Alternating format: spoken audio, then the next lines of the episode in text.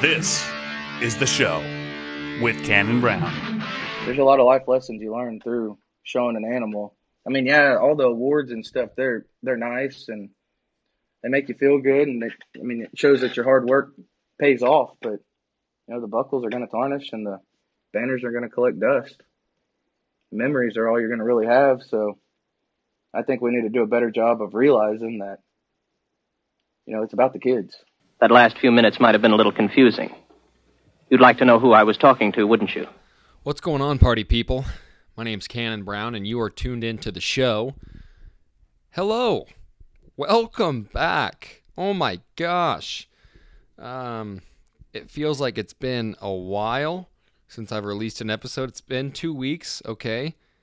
I, I'll call myself out. I'm I, I apologize. I want to take time to apologize to the listeners that listen week to week. I have done you a disservice. I apologize, and I will try not to let it happen again, okay? For those of you that are listening to this six months, two months, a year down the road, you're like, shut up, get to the interview. This was during Corona. I don't want to think about it.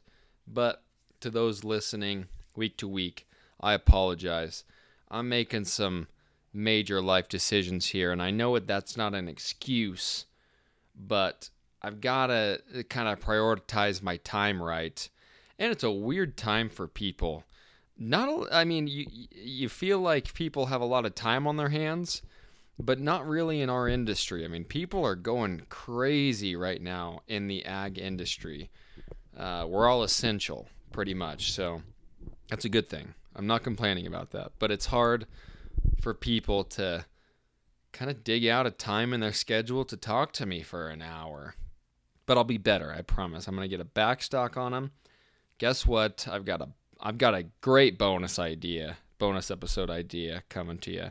And this isn't just one that I'm teasing, okay? I've already got one recorded. I'm really excited to release it to you. It has nothing to do with agriculture. It's all about history. I'm excited to unveil it to you. And if you like it, you like it. If you don't, you don't. Okay? Let's talk about this episode. I have Mr. Cam Anderson. This guy I met at Texas Tech in Lubbock, Texas. Great, great guy. Uh, great livestock evaluator. He judged at South Plains, was the first All American to, to come out of South Plains. Um, judged at Tech, was very uh, competitive there and now he's a county extension agent and he judges shows and he does a whole bunch of stuff. So he's got a he's got a pretty cool ride uh, coming up in the industry. He's got a cool story. And we're good friends. You guys know i like to have friends on here. The conversations go really well um, and i like him so i'm having him on. All right. Hey follow me on my social media okay? At the show pod on twitter. If you want to find me on twitter it's at the show underscore pod subscribe, leave a rating, leave a comment, and say, Cannon, don't ever wait two weeks to release an episode again, or I will unsubscribe and I hate you. Leave that comment. Maybe I'll take it to heart, okay? But it doesn't even matter anyway because I'm going to be releasing content all the time now, so we're good. All right, let's do it, Mr. Cam Anderson. You're safer here than any place else. Now just lock yourself in and keep quiet. How you doing, Cannon? What's going on, man? How are you? I'm good. I'm good. Yeah. I'm doing too much. Just got off for lunch. Got off for lunch, sitting down at home. You gonna make yourself a sandwich or what? Yeah, I think I am gonna make myself a sandwich today. A little ham sammy or what? What are you What are you ham, gonna make? Ham and cheese. Ham and cheese. Pepper jack. You like your buns toasted on a on just like a regular sandwich? Uh, if I have the time to do that, I I think it tastes pretty good. I mean, it, but it doesn't take too much time. I mean, it's only like 20 seconds, 25 seconds. Yeah, I live in a busy life. I guess so. Dude, what you been up to, man? I mean, it's been uh what's it been? It's been at least uh like 3 years since we've seen each other. Oh yeah. Yeah, our time in Lubbock was cut short, but I definitely enjoyed it. yeah. Um for those I probably talk about it. I'll probably introduce you in like the intro before this, but Cam and I went to uh Texas Tech together briefly um, before Yeah. I transferred, and yeah, uh, You're one of my favorites, that's for sure. Yeah, Yeah. we we definitely still try to stay in touch the best we can. We had a good time. We had a good time there. Uh, Cam's a heck of a guy, heck of a evaluator, livestock uh, judger extraordinaire. I appreciate that. How's Texas, man? How's Texas been treating you? Texas has been nice. Yeah, I love it here. I uh, actually just moved to Brady and heart of Texas, right, dead smack in the middle. So that's been a transition. It's been new, but really enjoying my time here. I mean, do you- it? How different is it from like where where you're used to? Is see, pretty much- growing well, growing up on in Needville, that's on the Gulf Coast, so it's real hot and humid and kind of swampy. And then moving out to Lubbock, it's real dry and arid, kind of. Yeah. and then here in the middle, it's kind of the best of both worlds. So you're where are you compared to like Dallas? Uh, Dallas, uh, about three hours southwest. You've basically been living in like every environment in Texas. Yeah, now I'm in the hill country. I was in uh, Gulf Coast and then out in the Southern Plains, South Plains. So it, it's been real neat to live in all the different areas and learn a little bit about each of them. What's your favorite part? Uh, see, growing up, we, we have, we've always hunted out here in the hill country, so I've loved it out here. So I would I'd say the hill country. Nice. Not even gonna be your uh, home home area, home sector. I I'd like to settle down here. I I do miss Lubbock quite a bit. Lubbock was very very good to me. I wouldn't mind going back there, but future plans, I see myself here for a while. Nice, dude. That's exciting. Yeah, growing up is definitely happening right now. Do you ever get back to Needville at all? uh, man, before the pandemic, we had our major show season, so I wasn't really able to go back then. And then now it's so hard to travel, but with stuff lifting up and us getting to go more, I'm planning on going sometime in June to go back and see the folks and Yeah. see family and catch up. Yeah, that should be good. I'm uh I'm taking a flight this weekend. I'm going Oh, up to Washington. Oh, that sounds fun. Well, I don't know. We'll see. That's like the hub of the of the whole deal. oh yeah, better wear your mask and gloves. Oh yeah, I'm i I'm gonna be wearing a mask on on the plane for sure. But uh, Bring- I'm used to this, hand sanitizer. dude. I'm used to this mask stuff. I've been having to wear a mask at work for like a month and a half now. Uh, it, it's taken me some getting used to. Oh, it was awful at first, but now it's just I'm used to it. I just wear a ski mask. I'm sure. I'm sure it's second nature to you now. it basically is, dude. Honestly, I mean, I work in a meat cooler too, so uh, I keep my face and neck pretty warm. My ears are warm. I mean, I'm, I, they can keep this mask deal at, at, at my work. I'm good with it. it sounds like you might take that into when things get back to normal. Yeah, I'm just gonna forever be like a, a pandemic sympathizer and just, just I'm, I'm gonna say that it, the the curve was never flattened. Th- This is your new normal. This is my new normal. Yes. I've got a question for you. All right. Um, Why give me this is a horrible question to ask actually. Why do you think um the people or the idea of going out uh, of this pandemic and the people that are like saying stay in why is it so left and right? Like why is it so political? Man, that, that that's a real good question. So we're we're faced with this pretty much every day at I mean at work and with our everyday lives, but you know, I think there's some people that are not necessarily they're just buying into it and doing what they're told and then there's other people out there that are going to do what they want and don't really care what people are telling them to do. It's kind of hard to say which one's right and wrong. I know, as of dude. now, as of now, I would just say listen to what the professionals say and do what they tell you to do and help flatten the curve. Well, here's my deal is like I just keep hearing people and everyone's saying everyone's in agreement that we're not we don't have enough information. Everyone's in agreement that there's too many things getting thrown at us and we don't know what to believe.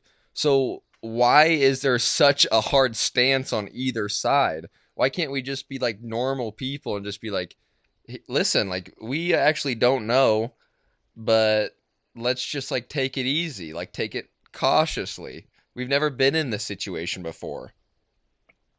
Yeah, and I, I think quite a few people have done that.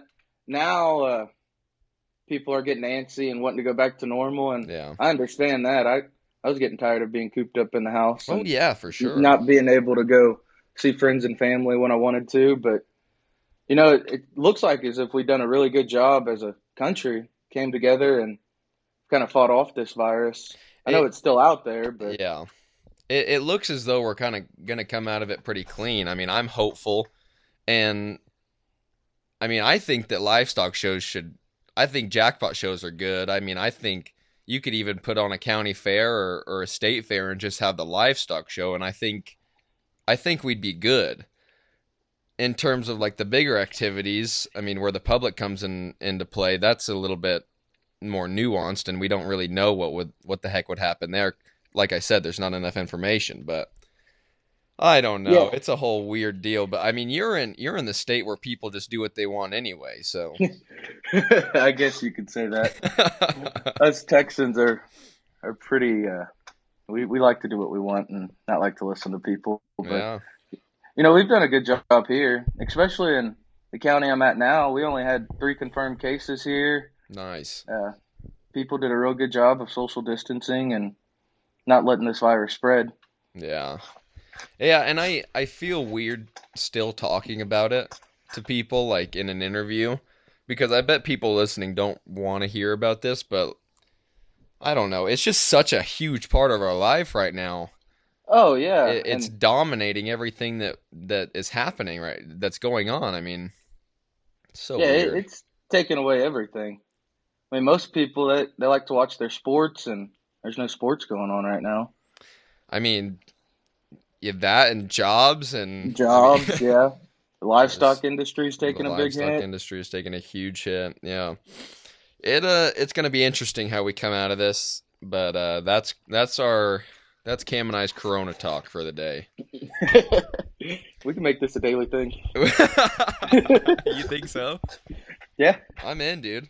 I've got a actually. Uh, I'm working on a little uh, bonus episode idea for this podcast where I talk about history with uh, my guests.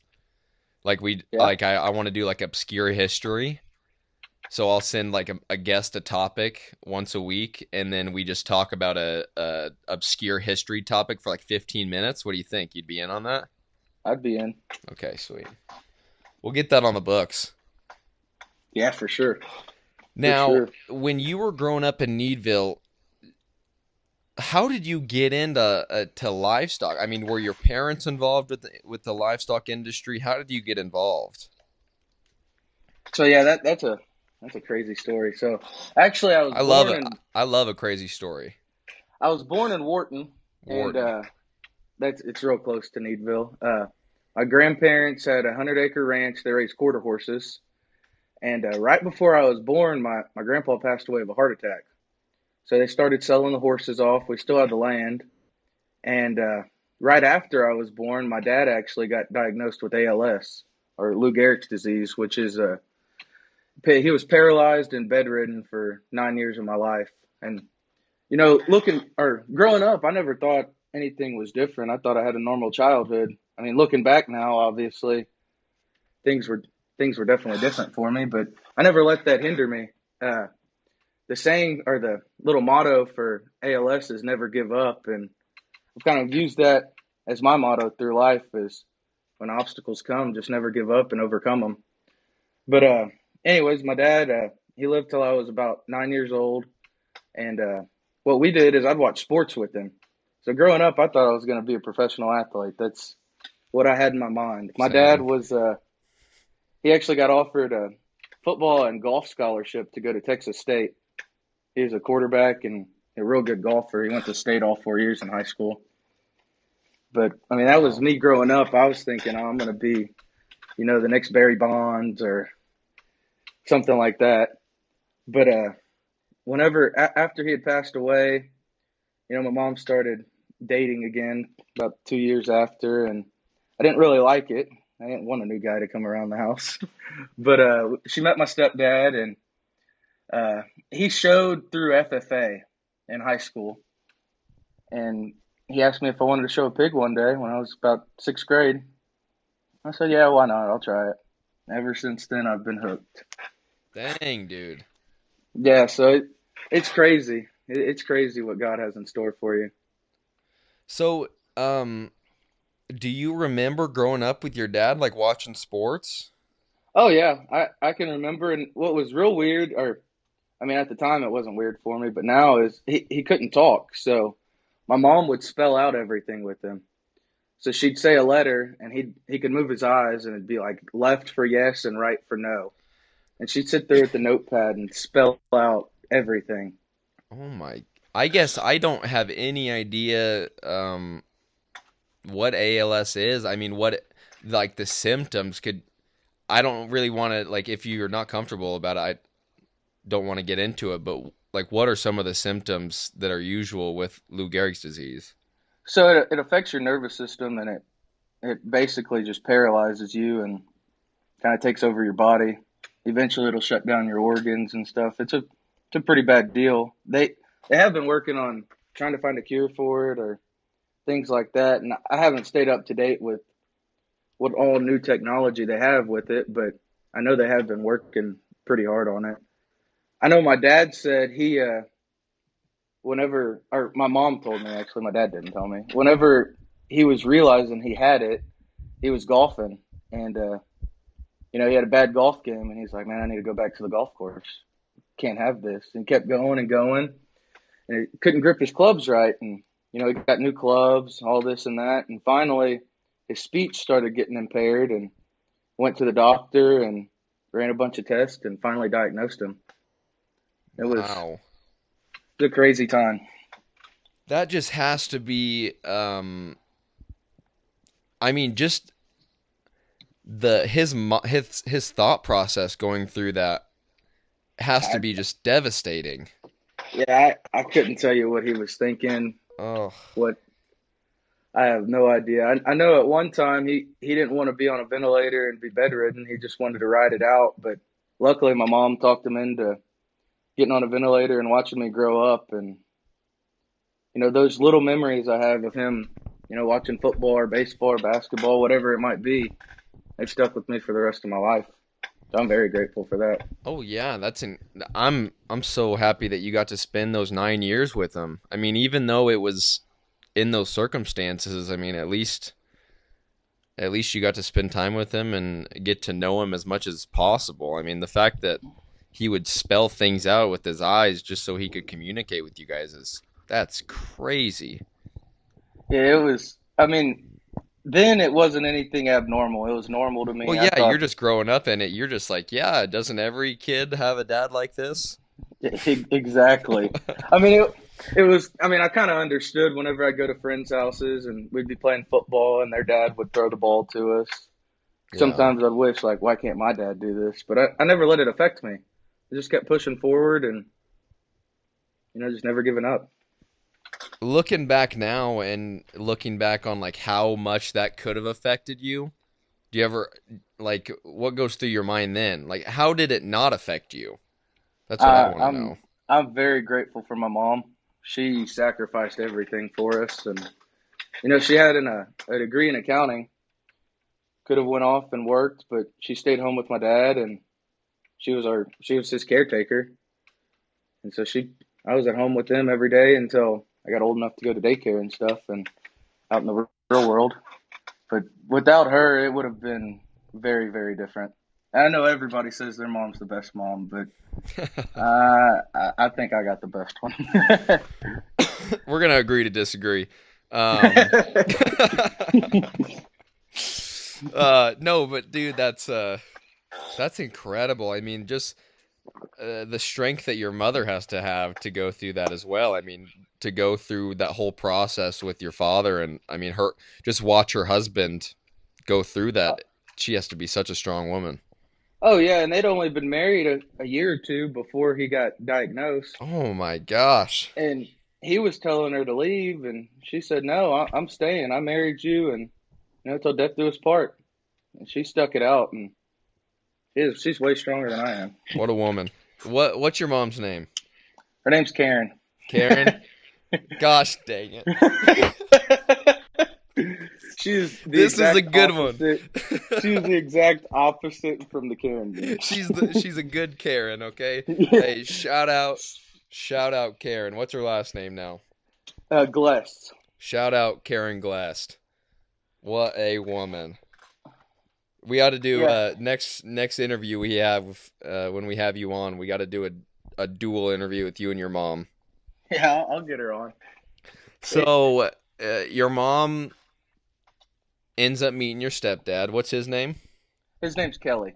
Kelly. He she meets Kelly and he asks you if you want to show a pig and what what's that process look like for you? I mean, you you don't really know anything about it, so what are you thinking going into it? So, so it actually, I showed a pig prior to that. I had a, a family friend wanting to help me out and, you know, get me into different organizations. And I showed one prior to that, but it, it was a little different. It was, it, it was more of, we're going to get a pig and you're going to come out and, you know, we'll walk it some and we'll feed it some and then you'll show it. Yeah. It wasn't, it wasn't about the whole, we're going to, the selection process, you know, like, changing feeds every other day seemed like It was But- it was back to the good old days where you could just feed one out for 6 months and then take it to Yeah. the county fair. exactly. And then when my stepdad came along it was it was definitely eye-opening. We we were at the barn twice a day all the time. All our free time was at the barn. Vacations got less. But i i just really enjoyed it. It was something about it and getting to bond with my stepdad. It was it was awesome. I i can't thank him enough for you know giving me the opportunity to do something like that. And without without him I, I wouldn't be where i'm at today. I know that sounds cliche and all but you know he really helped shape me into the person i am. Well, and I mean, just like you said in the beginning of this deal, it's weird how things work out, and I mean, God's plan, and just the fact that you had your father till you were nine years old, and two years later, you get this other father figure that just kind of fills that gap for you. Um, obviously, it's not going to be your real father. I mean, there's not going to be that, but still, I mean, he's shaped you into the man you are today. I mean, that's pretty lucky, dude. Oh yeah, I'm very grateful. I mean, I have had some bad circumstances in life, but like I said, I don't let them hold me back, and I'm grateful for all the good things and blessings that God's bestowed on me. It's I'm very very grateful. Well, you have a good mindset is is what we're coming to learn here. I mean, you don't let the the big thing set you back too much. You kind of just look past them and say, "All right, what's what else is coming?" Yeah, kind of just roll with the flow and you know make the best decisions from there. Yeah, I like that. That's kind of how I, I like to live my life too. Just, I mean, there's going to be things that set you back and things that like stress me out, but if you just kind of try to look past them and look towards the good and look for the good, you can usually Exactly, just Yeah. looking for the bigger, looking at the bigger picture. exactly. Now, when you go into, uh, did were you in FFA at all? So I I joined 4-H. I I joined whenever I showed the first pig when I was in like third or fourth grade, but then I rejoined again whenever I was going to show with my stepdad, and I was in 4-H from I guess that'd be sixth grade all the way till I graduated. I got into FFA in high school. How'd you like Uh, it? Was did did you like the transition? Uh, man, it, it was kind of hard juggling both. Yeah, uh, yeah, just with like judging contests and stuff. I didn't want to make one team mad if I didn't judge with them, so that was that was kind of difficult delegating which contest I was going to judge with which group. But I worked through it, and you know, I learned a lot from it. Because in Texas, the judging contests are completely different. no reasons, right? Well, FFA wise, there's there's no reasons at the state contest. All of our local contests, or most of the local contests, don't have reasons. Uh, 4-H, the state and district contests are the only ones you talk reasons at. Hmm. So that was one of the big reasons why I stuck it out through 4-H judging was for the reasons because of how important they are at the college level. But yeah, definitely. uh, FFA wise, FFA wise, we had to do keep cull, slaughter and feeder grading. We had a test and uh, had to answer questions over some classes. So that was that was real beneficial too, just seeing a different side of it. So when did you start judging? I actually started in eighth grade. We I was at the county fair and uh, a kid that showed hogs. He came up to me and asked if I wanted to be on his judging team. And this is crazy. So this is how naive I was at the time. I, I thought going into the judging contest that we'd all be together as like a group and get to walk around and talk to each other. Yeah, I thought that too. So I- first contest I went to. So I'm thinking, okay, well, this kid knows sheep. This kid knows cattle. Me and this other kid know hogs. Oh, we got the best team out there. We're in the bag. We got it. Yeah. And I go to the contest and I can't talk and I'm all by myself. So it was, it was definitely eye opening. I, I was lucky enough to be third high individual at the contest, first one ever. Nice. And I guess uh, since the early success, I don't know. I, I just took with it and I couldn't, I mean, looking back, I was at a judging contest almost every weekend. See, that's I wish I had that in Arizona. I mean, you guys in Texas, you've got so many little jackpot shows and different contests going on. I wish we had like that kind of circuit going on uh, in some of these other states on the West Coast and everywhere. Yeah. I mean, I think everywhere would benefit from it. Oh yeah, like back home, almost every county fair had a livestock judging contest. So we'd go to all of them. And then there was a bunch of invitationals and all sorts of contests throughout the year. And plus all our major stock shows, they have judging contests. So I was always, always on the road, always judging. Contests are second nature to me now. That's pretty sweet, dude. I mean, it, it, it's something that you really loved, and so you just stuck with it. Did you did you know about collegiate livestock judging in high school? Did, so were you on the path to like try to accomplish that goal? So Needville, we we've had some good good judges come out of there. For one, Brandon Callis. Ooh, you know, the great the, the great Brandon Callis, and Shout his out. dad, his dad Dwight was actually my uh, county extension agent for a couple years, so I got to learn under him, and that was very very good.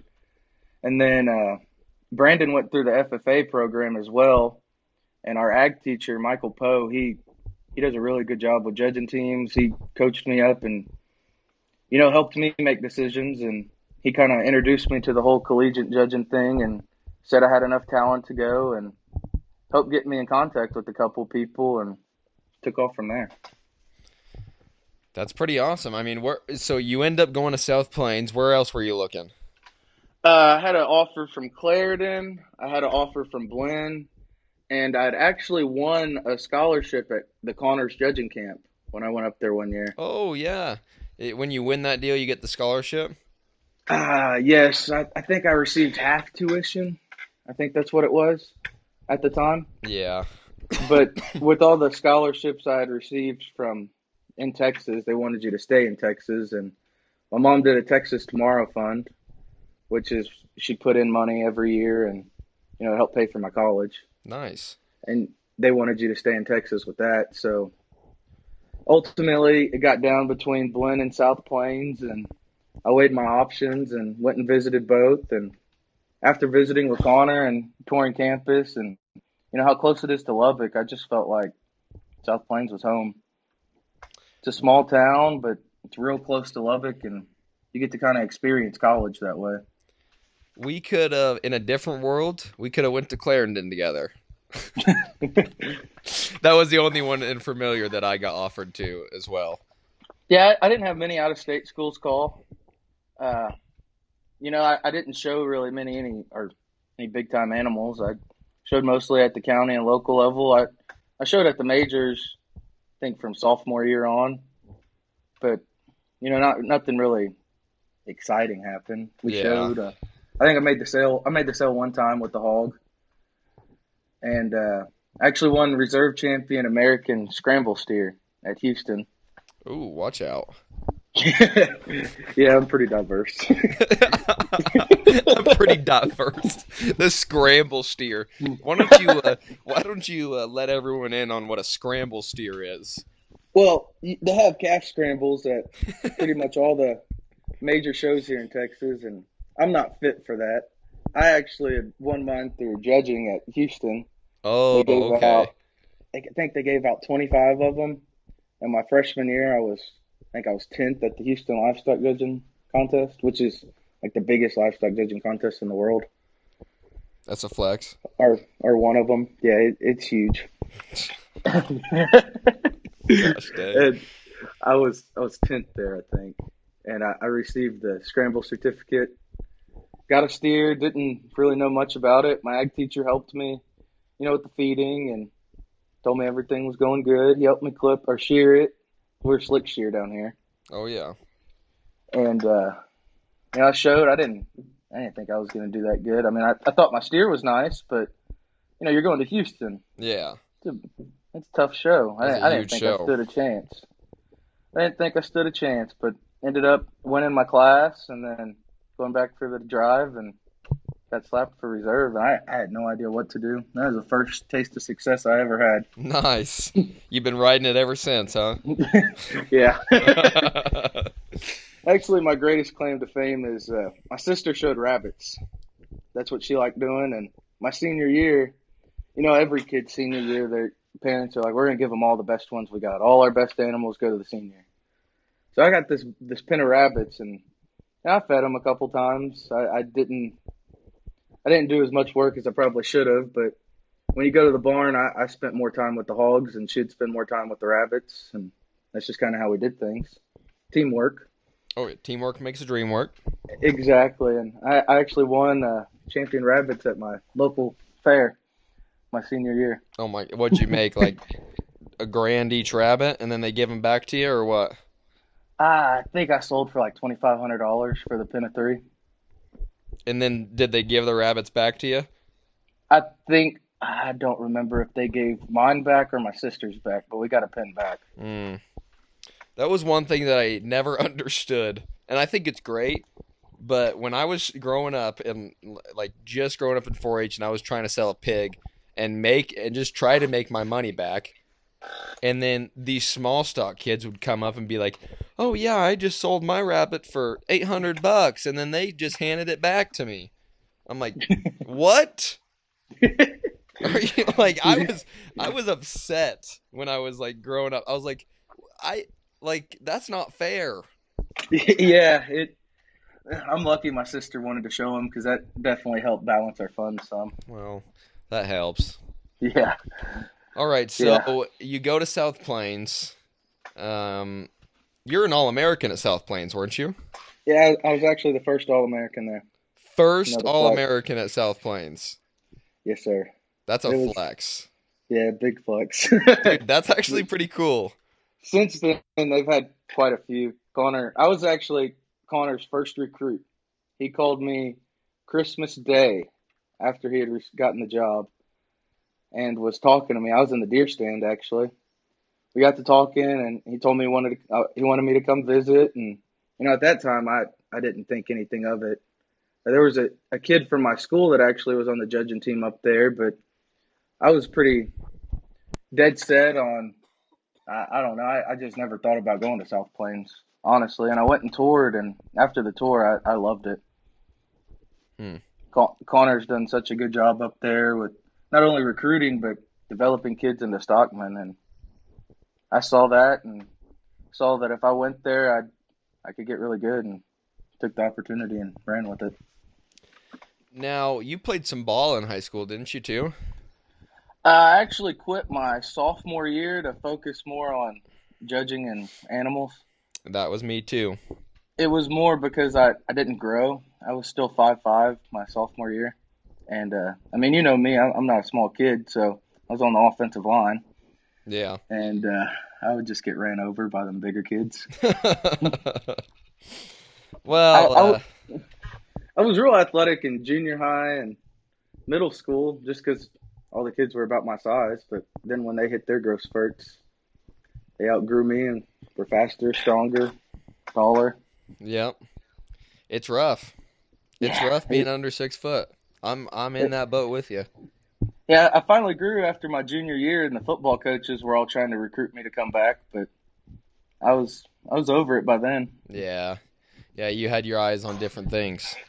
Yeah, I, I knew by then I wanted to go to the junior college route to judge, and I didn't really want to put. I, I knew I couldn't put forth all or enough effort into football or baseball or basketball to make a difference for them. Yeah.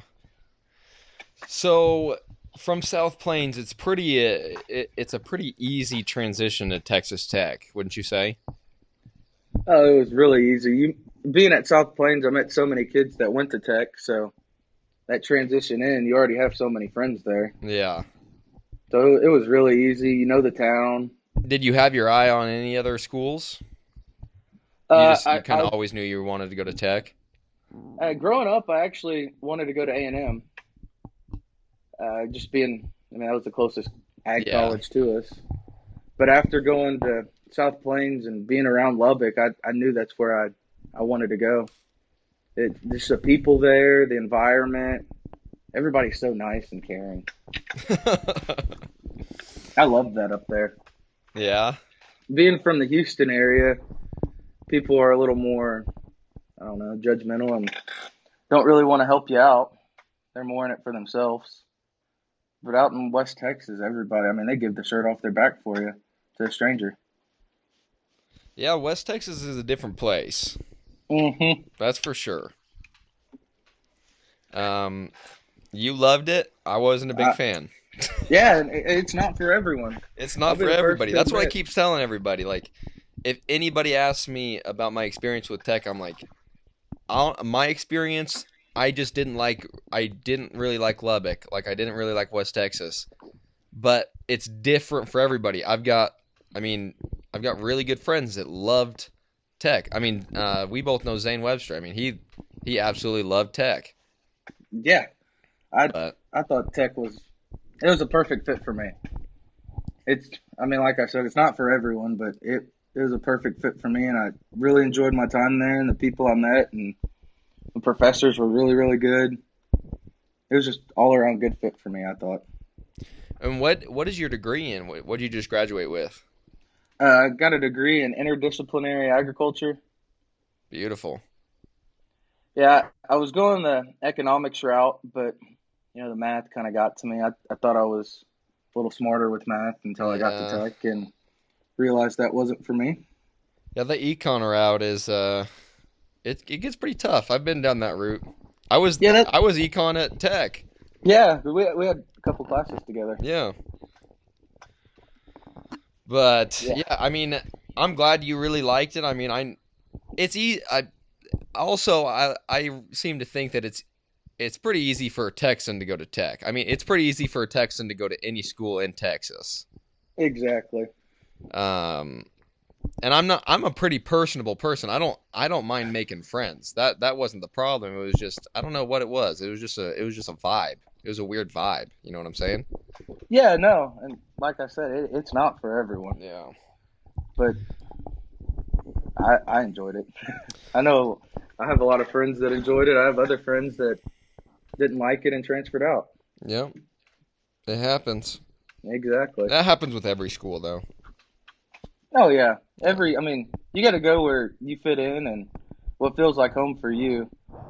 For uh, anybody looking to go to another school or you know taking the next step from junior college to senior college, I'd I'd say go visit, go talk to the professors, go talk to the people that are there, people that have gone there. You know, weigh your options because just because somebody went there and liked it doesn't mean you're going to go there and like it. Definitely. Definitely. Now, uh, you're you've kind of been helping out with um, or you were helping out with uh, coaching at South Plains, a little assistant coaching. Yeah, so when I finished my judging career at Tech, I, uh, I still wanted to do it more.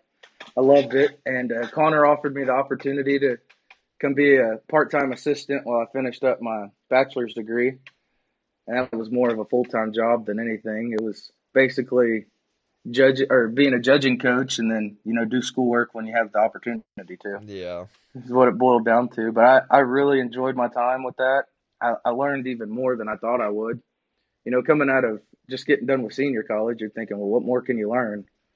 But going back through it again, you just, you just I learned every day something new. Kids taught me stuff. Connor would always teach me stuff. It was it was really neat, and you know, just developing relationships with the kids. I say kids; they're only a couple years younger Yeah. than me, but that's how we referred to them. but I, I'm- I'm still really good friends with some of them. Uh, it was actually really neat. One of my high school friends, uh, Miles Hockstead, he actually went to South Plains, and I got to coach him. He was on my judging team in high school, and then roles kind of got reversed when he came to South Plains, and I became his coach. But it was that was really neat. He's been a family friend of mine forever. Was That's actually really his neighbor at one time. Yeah, that's a good look- experience, dude. Yeah, we I've known each other. I mean, it's crazy. Growing up, he would we'd be playing football on a Friday, and he'd say, "Yeah, I can't spend the night. I'm going to a judging contest in the morning." I just remember thinking, like a judging contest, what's that? And then now here I am. I was his coach. It, Yeah. It's so crazy. now you did that until you graduated, and then you decided to go to bigger and better things. Yeah, uh, you know, I, I guess I had a dream of being a judge and coach after I graduated, but that wasn't the cards I was dealt. And uh, I actually worked for a, a water well company, Wyatt Pump, out of Lubbock, that summer before I graduated, and then right after. We worked on water wells and did some custom cotton harvest, and I learned a lot from that. A lot of lifelong things that I'll be able to take on. Uh, but after that, I wa- I was looking for another job, just you know, that big kid job per se. And uh, saw uh, or one of my friends actually mentioned, hey, there's a you know, there's a county extension agent job opening in McCulloch County and Brady, and you know, we think you'd be a perfect fit. And I thought about it, I slept on it, and talked to friends and family about it, and you know, I, something I've always wanted to do was, I mean, agriculture related. I, I like helping kids. My mom's a counselor. She was a teacher. She kind of have that in my blood. So it it all just made sense, and I took the opportunity, and I, I've not looked back. I've really really enjoyed my time. I mean, it's a good fit for you. I mean, being a county extension agent is not something to bat your eye at. I mean, they they do a bunch. I mean, just but just before we got on this interview, you you were uh, doing some work as a extension agent. Yeah, doing some really important work, huh? yeah. Uh, we had a lady call. Uh, she couldn't get grass to grow in one part of her yard, and she sent in a soil sample, and uh, I had to call a specialist to, you know, kind of understand the soil analysis report a little better. Because I mean, being a county extension agent, we have to know anything from insects to grasses to wildlife to livestock, and you know, even helping kids. It's you know, it's very, very big with the things I have to do. There's a lot of different things, and it's hard to know everything at first, but that's why you kind of network and talk to specialists and other agents and learn from them. I'm constantly learning on this job and learning more and more about agriculture, and it's really, really neat and interesting, and it's fun. It's not work; it's more fun. Well, that's awesome that you're in a position to where you, you can continue to learn about the agri- or just the industry that you appreciate. I mean, that's what everyone needs to find is a job or a profession that you can just be in the industry that you love and continue to learn everything that you can about it. Oh yeah, like I I've gotten to learn about insects and caterpillars. I mean, just little bitty things that are so minute that you know the average everyday person really wouldn't think about. There there's a lot of things within agriculture that that people don't um, really uh, kind of fuse with us or, or think about when they're thinking about agriculture. But insects and in a crop field, insects in, your home or anything like that, like a county extension agent has to know everything like that. I, I didn't even think about that. I mean, that's blowing my mind right now just saying it. Yeah, it is very crazy, and especially right now with the pandemic and stuff going on, we're real limited on what we can and can't do because I mean we don't want to spread. We're trying to flatten the curve, so we're doing a lot more things, you know, like over Zoom and Microsoft Teams, and then talking to people about their problems. We're having to get a lot more pictures sent in by email and doing a lot more phone conversations, but we're making it work and trying to fix their problems the best we can. Good. Well, I'm excited for you with that with your new job, and I'm I'm excited to see where it takes you, dude. Yeah, I'm I'm loving it so far. Now, I've got a question in terms of um, judging shows. Now, I like to get like I want to get your impression on this because we're kind of the same age. We're kind of came up in this industry at the same time. When we were growing up, seeing a judge in a ring was like basically seeing a, like your favorite rock star at a concert. Like it was just like crazy. You know what I'm saying? Exactly. Do you like what's what's your idea of like when you walk into a ring being the judge? What's your mindset? But like you know, it's so I'm going to let you talk. I'll I'll go on for hours on this, but go ahead. It's man. I just try to focus more on the animals, and I know everybody's going to say that, and they try not to, you know, play do the political route, and it is really hard. The more people you know, the harder it gets. But if you can just, you know, do what's right, do what you think's right, and at the end of the day, be able to sleep at night, I think you did your job. I I would have to agree with that. I think It, that's a, it's very it's very touchy and very hard because you know someone and if they win then people are going to say it's political when you know you thought that was the best one there Yeah, I mean, in this world that we're coming to, where I mean, everyone's kind of it. This is a small industry. I think everyone's starting to figure out this that this industry is pretty small. We all know like some common people in between. So with more of us coming into contact with each other, it's going to be harder and harder for us to get judges and get people out here to these shows that no one knows. exactly And when you do that, you you might come into some problems with some family saying, "Oh, well, that gets political," or or he's political. He knows that family. Well, maybe he knows that family. Sure, he knows a lot of families, or she knows a lot of families. That doesn't take away from the fact that that was the best animal that day. Exactly and, and i think more people i guess need to realize that that people aren't out to get them the judges aren't they don't go in there and say oh we're to this kid right here they're not to place or they're not to win. That that's not what 99% of judges do.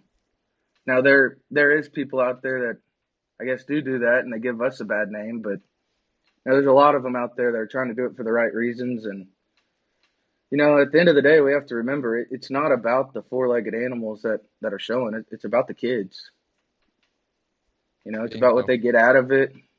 It there's a lot of life lessons you learn through showing an animal. I mean yeah all the awards and stuff they're they're nice and they make you feel good and they, i mean it shows that your hard work pays off but you know the buckles are going to tarnish and the banners are going to collect dust. Memories are all you're going to really have so i think we need to do a better job of realizing that you know it's about the kids Boom. That's that's it right there. Put that on your poster board and hang it up in your living room. I don't know. That was a good little line. I'll probably use that for my for my little cold intro. it sounds good to me I was even gonna ask you, uh, Cam, give us some advice to the kids, but I mean that's it, dude. That I mean you hit it on the nail, and I know everyone says it. I mean you're not the first person to say that it's about the kids, but it it needs to be said as much as possible because it gets forgotten so much. Exactly, and I mean, there's a lot of money that gets involved in it nowadays, and you know all, all that, all that good stuff. So I mean, I understand you don't you don't want to take the loss, but you know, at the end of the day, it, we're not in it to make money. This isn't a get rich quick program. Yeah. This is about developing future agriculture leaders that are going to be, I mean, they're going to be the ones calling the shot one day. So we need to raise them up the right way and you know teach them all the life lessons we can along the way. Agreed. And especially just how this industry has changed over the past 10 years. I mean, no one knows what the future is going to look like within this deal. I mean, is it going to steady off? Are prices just going to keep skyrocketing? I mean, what where's the cap on buying uh, a prospect steer? Like because there doesn't look like there's a cap. It doesn't look like there's a cap at this point Yeah. on what a market steer or a barrow or a, a wether. I mean, these are animals that can't even get bred, and they're selling for crazy, crazy amount of money. And I know it, it makes it harder, you know, when you're going to buy animals for families and helping them out and, and they have a budget. Well, you know, you, you go there and you might say, well, that's the best one. Well, it doesn't fit in their budget. Yeah. So that, that, makes it a little more difficult. I, I haven't had to experience anything like that yet, but that's coming up with, you know, gearing up buying animals for next major show season. Yeah, I mean, it just if you're if you're not showing livestock this summer or this year, save your money and get a real good one next year. But I mean, there it has to steady off, right? I, I would think so, but Probably not. you know, I, w- I, I wouldn't have thought the industry would be where it's at today ten years ago. yeah. I, mean, I say that I, I really didn't think about it like that back then, but looking back, I, I, I didn't see it being like this. And I, I mean, it it's still a great industry, great organizations. It does so much for the kids. It's a different beast. That's for Yeah. sure. But uh, but we love it and we're in it. So Oh yeah, there's no stopping it. I mean, we started this train. I mean, uh, we've got like what is there like six podcasts now, six or something podcasts now, just um, kind of covering stuff in the ag industry or in the show industry, just the show industry. So I mean, we started this train. I'm a part of it. You're a part of it. Every all of us are a part of it. There's no stopping this thing now. exactly. And I, I've I've been being able to catch up on some of the podcasts here recently.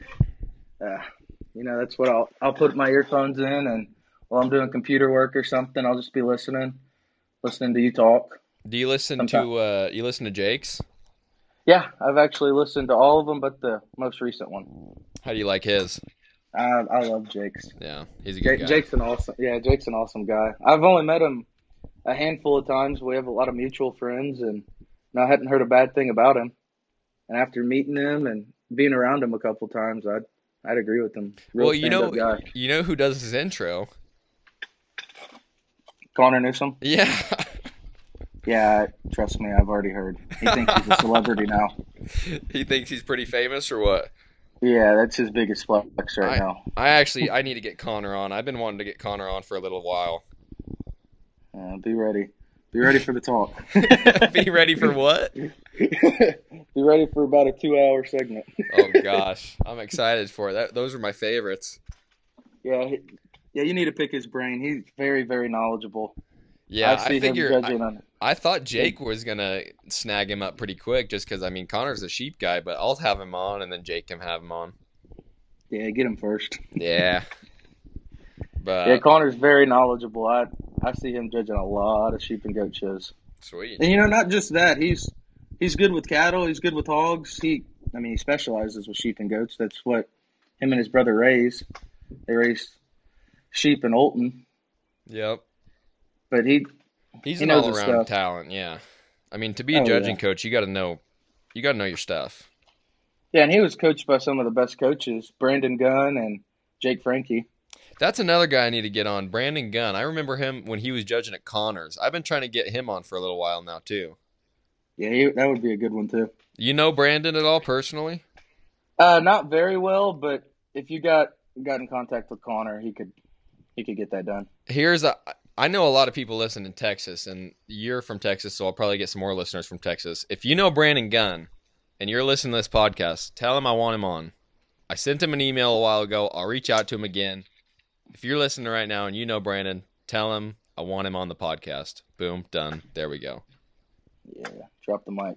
All right, Cam, that's all I got for you, dude. All right, What do you right, think? Oh, uh, I'm thinking might have to get back to the office here shortly. Yeah, I think so. Your lunch break's about done. I, I gave you 10 minutes to uh, make a sandwich. yeah, There's, there's your hour lunch. yeah. I guess I'll have time to toast the bread this time. Great callback. All right. All right, Cam, dude. Thanks uh thanks for coming on, dude. I appreciate it. Your story's incredible. I love you. I need to see you again soon, dude. It's uh, we'll get together soon. When all this craziness stops, I'm gonna try to be at uh, the Texas Majors this upcoming year. I want to be there to promote the podcast and stuff like that. So I'll we'll try to get in touch there. Awesome. Yeah, I was actually going to Arizona right before this uh, pandemic hit. I was going to judge a show out there. Where? And I, ah, you had to ask. It was a county show south of Phoenix. Oh, you were gonna judge. Um, oh, come on. Uh, Pinal. Yes. Pinal, yeah. I remember Yes. that. Pinal's a Yeah. good show in Arizona. It's not too bad. Yeah, and I was going to see if we could meet up then, but that show got canceled when all this happened, and I hadn't really had time to plan anything since then. Well, well, I mean, you'll be out here. It won't be the only uh, show you judge in Arizona. We've got a pretty big circuit, and we'll get your name in there. Oh yeah, hopefully. I'm. I look forward to it. I've judged in a couple states now, a lot of county and local shows and jackpots, and you know, just making my own name for myself that way. Good deal. Well, if anybody needs a judge, reach out. Cam Anderson. What's your uh, plug your socials here real quick? Uh, what what, what do you need? Just plug you like your Instagram, your Facebook.